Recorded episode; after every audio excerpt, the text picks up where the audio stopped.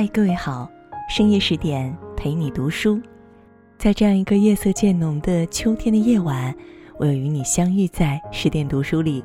我是林静。今天呢是一个很特别的日子啊，九月十号教师节。接下来呢，我们要和大家共同分享的这篇文章，来自于郭主所写到的：孔子如果生活在当代，还能走红吗？孔子是谁？历史上当之无愧的全民网红教师，文化圈一哥，稳坐头把交椅两千多年。在职业细分还不明确的古代，作为跨界奇才，包揽了思想家、政治家、教育家、儒家学派创始人等多项头衔。去世后摇身一变成了行走的荣誉收割机，被历代尊孔的君王追赠了文圣先圣。先师、宣父等重量级称号。一提起孔老夫子，很多人首先联想到的是教材里的人物形象。他是位笑容温和、德高望重的老先生，身材不高，还有些驼背，走起路来颤颤巍巍的。还有，他跟自己的学生有许多经典对话，记录在《论语》这本书里，然后被收录在教材里，要求我们理解并背诵全文。然而，绝大多数人都没有意识到自己对孔子的偏见究竟有多深。设想下，假如孔子走下神坛，褪去圣人外衣，还生活在当代，他是否依然有实力封神，成为明星教师呢？别被教科书里的孔子人像图误导了，人家也不是一生下来就是虚弱的老头子呀，年轻时可是身材高大的武功高手一枚。关于孔子的身高，历来有不少的争议。司马迁在《史记》里说，孔子长九尺有六寸，人皆谓之常人而异之。据测算啊，这个身高相当于现在的一米九一，这在男儿标准身高为七尺的古代，算得上高大上的小巨人了。毕竟一米九的空气不是普通人能感受得到的。孔子三十岁左右创办民间学校。身兼校长与任课老师，按照六艺礼法乐舞射箭驾车书法和算术的教学大纲开设课程，其中射箭驾车两个科目都算体育大类，对武艺基础有极高的要求，文弱书生那可教不了啊。孔子射箭准头足，能射飞鸟。每次公开课直播，观看的粉丝里三层外三层，围得水泄不通。可以说，孔子本人就是古代文武双全的典型代表。他教出来的学生，文能提笔安天下，武能上马定乾坤，这才是真正的素质教育啊！对孔子来说，明明可以靠武力，却偏偏选择讲道理。《吕氏春秋》记载孔子之信。能拓国门之关而不肯以力闻，他天生神力，能徒手推开几百斤的城门，武力之爆表，但却不以此作为炫耀的资本，更不会轻易示人。有一次，卫灵公向孔子请教打仗的事儿，孔子厌烦不想回答，就骗他说：“不好意思，我也没学过。”如果以为为人师表、儒雅温和的孔子是一个怯懦怕事的人，那就错了。他骨子里可流淌着热血和真性情。《礼记·谭公上》里记载了子夏与孔子讨论报仇这件事的对话。子夏说：“如果父母被人杀害了怎么办？居父母之仇，如之何？”孔子回答。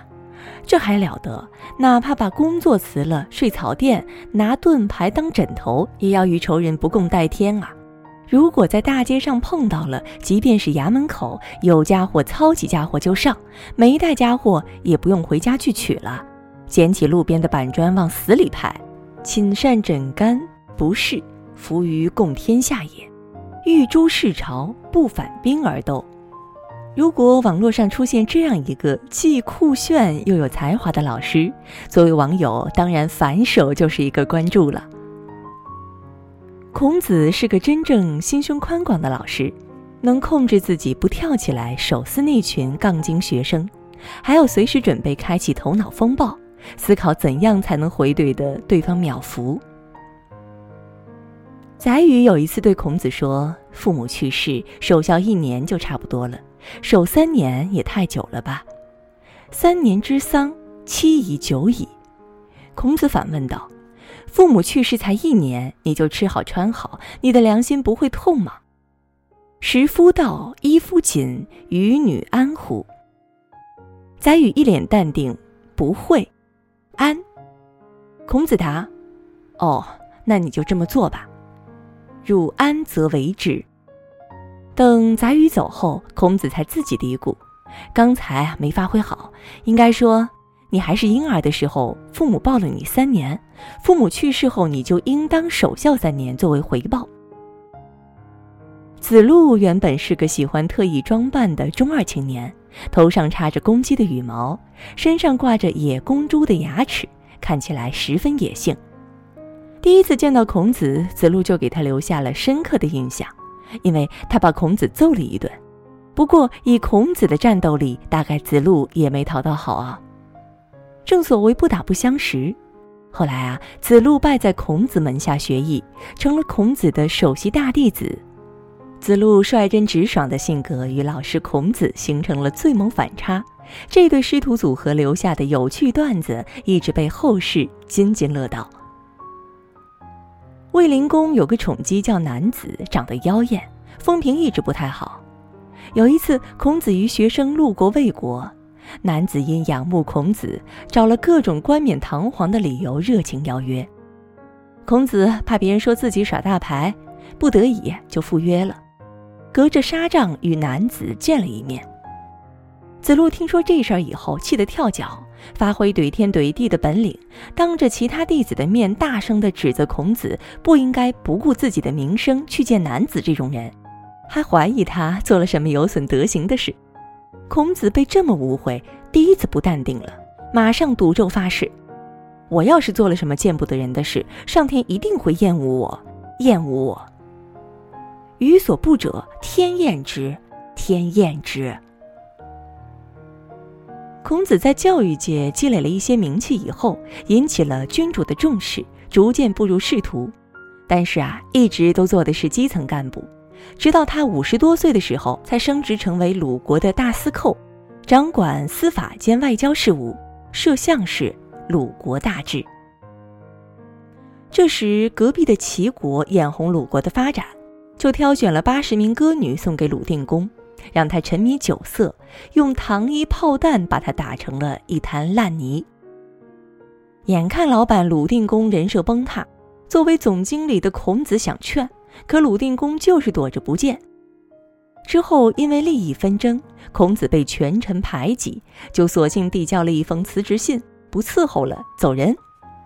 孔子和他的一帮学生组了个出国考察天团，开启了一场说走就走的旅行。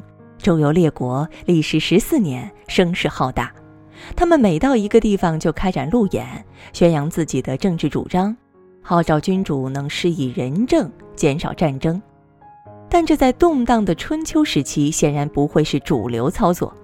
不过，这丝毫不影响这场活动的伟大历史意义。他们的整个行程就是一系列心酸又精彩的真人秀历险记。如果那会儿有视频直播，大概全国的观众都会为这个团队疯狂。比如有一次考察团到了郑国，孔子与弟子们走散了，孤零零地站在了城门口，十分落魄。子贡到处找他，这时一个路过的吃瓜群众说：“我看到东门站了一个人，他的额头像尧，腰长腿短。”腰部以下比大鱼短三寸，长得奇形怪状，颓废狼狈的像一只丧家之犬。子贡一听，这可不就是自家老师吗？顺着指引，很快就找到了孔子，还转述了路人甲对他外貌的评价。孔子听后不但不生气，还哈哈大笑说：“这描述太传神，绝了！”还有一次啊，他们被困在陈国与蔡国之间，断粮被饿了七天，一些弟子饿得倒地不起，身体素质好的孔子还有力气弹琴歌唱。子路开对了，没想到老师也会有这么窘迫的一天。孔子不愧为大师，极端环境下依然不忘教导学生，秒造金句。君子面对困苦能够淡然处之，小人穷困的时候就要胡作非为了。君子固穷，小人思滥矣。网上有位历史博主在谈及当代孔子形象偏见的时候感叹：两千五百年过去了，历史大潮反复冲刷，孔圣人磨短了身高，磨去了武艺，只剩下眉毛弯弯和和事佬的形象。后人把孔子塑造的大德大爱，一言一行皆是万世榜样，周身容不得半点瑕疵。活成教科书，以具佛性，呆板又完美。可当我们静下心来认真品读《论语》后，会发现，孔子和他的学生其实与我们一样鲜活丰满。即便隔着几千年的历史长河，师生之间民主平等、互相珍视、教学相长、亦师亦友的真挚感情从未改变。优秀的老师，不管在哪个时代。都会受到尊重和敬仰。仅此，祝天下所有精心育人、授业解惑的老师节日快乐！在文章的结尾呢，想告诉大家一个好消息：十点读书开放了一座免费开放的成长图书馆，十天陪你听本书，想和你一起在阅读里遇见更好的自己。在这里，既有《解忧杂货店》《肖申克的救赎》《简爱》这样影响全世界的经典名作，也有《自控力》《非暴力沟通》这样的职场实用宝典，免费开放，十天陪你听本书。如果你有兴趣，欢迎搜索关注微信公众号“十点读书”，进入成长图书馆，跟我一起阅读好书，成为更好的自己。感谢各位深夜十点的守候，今天的分享到这就结束了。更多美文也欢迎大家关注我们的微信公众号“十点读书”，我是林静。如果你也喜欢我的声音，也欢迎大家关注我的微信公众号“晚听经典”。也祝你晚安，好梦。千丝万缕其中一息，安静是穿越的羽翼。到秋